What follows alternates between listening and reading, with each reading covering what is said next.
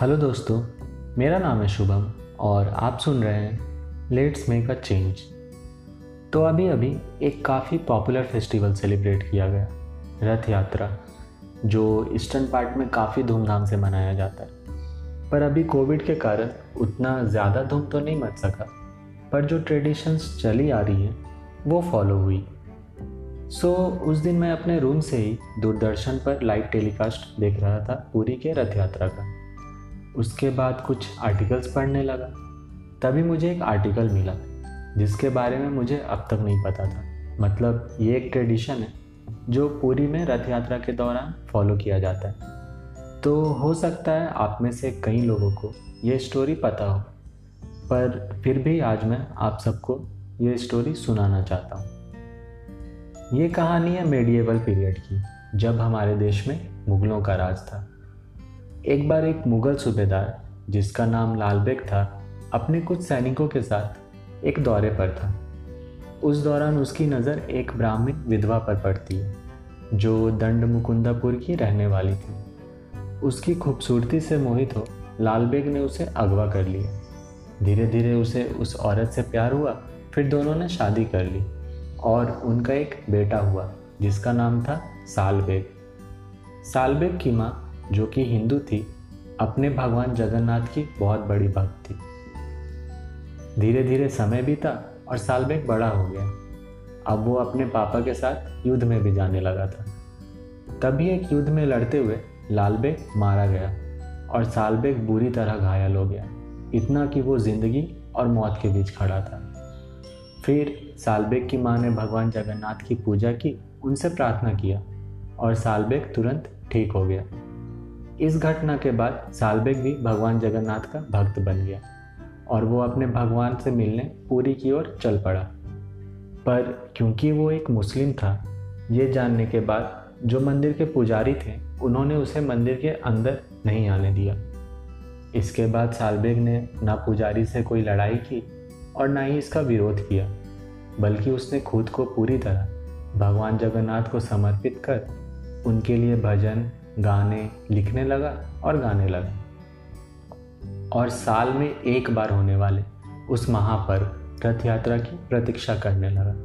जब भगवान जगन्नाथ, देवी सुभद्रा और भगवान बालभद्र बड़ा डंडा में बाहर आते हैं और श्री गुंडीचा मंदिर की ओर यात्रा करते हैं, जो कि उनकी मासी का मंदिर है।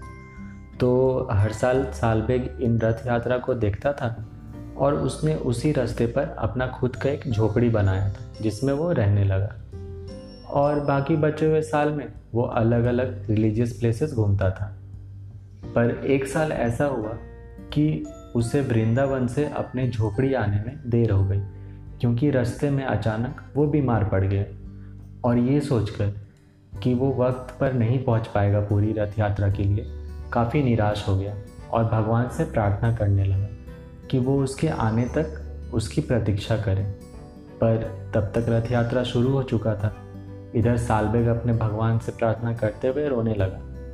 तभी एक आकाशवाणी हुई और भगवान ने सालबेग से कहा कि वो उसके आने तक उसकी प्रतीक्षा करेंगे। तो जैसे ही भगवान जगन्नाथ का रथ सालबेग की झोपड़ी के पास पहुँचा, वो वहाँ रुक गया और एक इंच भी आगे नहीं बढ़ने लगा। कई लोगों ने कोशिश की, यहाँ तक कि हाथियों को भी बुलाया गया। पर रथ वहाँ से जैसे चिपक गया हो। ये देखकर उस वक्त के पूरी के जो राजा थे और बाकी सारे पुजारी काफ़ी चिंतित हो गए। फिर जो मुख्य पुजारी था, उसे एक आकाशवाणी सुनाई दी, जो ये कह रहा था कि चिंता की कोई बात नहीं, भगवान अपने प्रिय बच्चे की प्रतीक्षा कर रहे हैं। उसके बाद पूरे सात दिनों तक सारे रिचुअल्स सारी पूजाएँ उसी जगह, उसी रथ पर हुई। सात दिनों के बाद आखिरकार सालबेग पूरी पहुँच गए और इस बार उसे उसके भगवान के पास जाने से किसी ने नहीं रोका। फिर सालबेग ने भगवान की पूजा की और रथ को आगे बढ़ाया। सालबेग के मरने के बाद उसके शरीर को उसी झोपड़ी में दफनाया गया, जहाँ वो रहता था।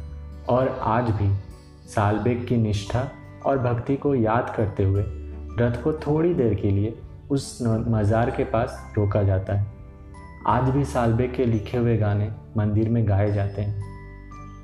तो ये जो रिचुअल है, रथ को मजार के पास रोकने का, ये काफ़ी खूबसूरत तरीका है दुनिया को ये दिखाने का कि फ़र्क नहीं पड़ता आप किस जगह पैदा हुए हो, आपका कास्ट क्या है, आपका धर्म क्या है। जो सबसे इंपॉर्टेंट है, वो है समर्पण।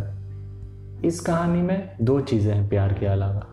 पहला है ट्रस्ट जो सालबे और उसकी माँ का भगवान जगन्नाथ पर था, जिन्हें ये भरोसा था कि चाहे कुछ भी हो जाए, भगवान उनके साथ रहेंगे।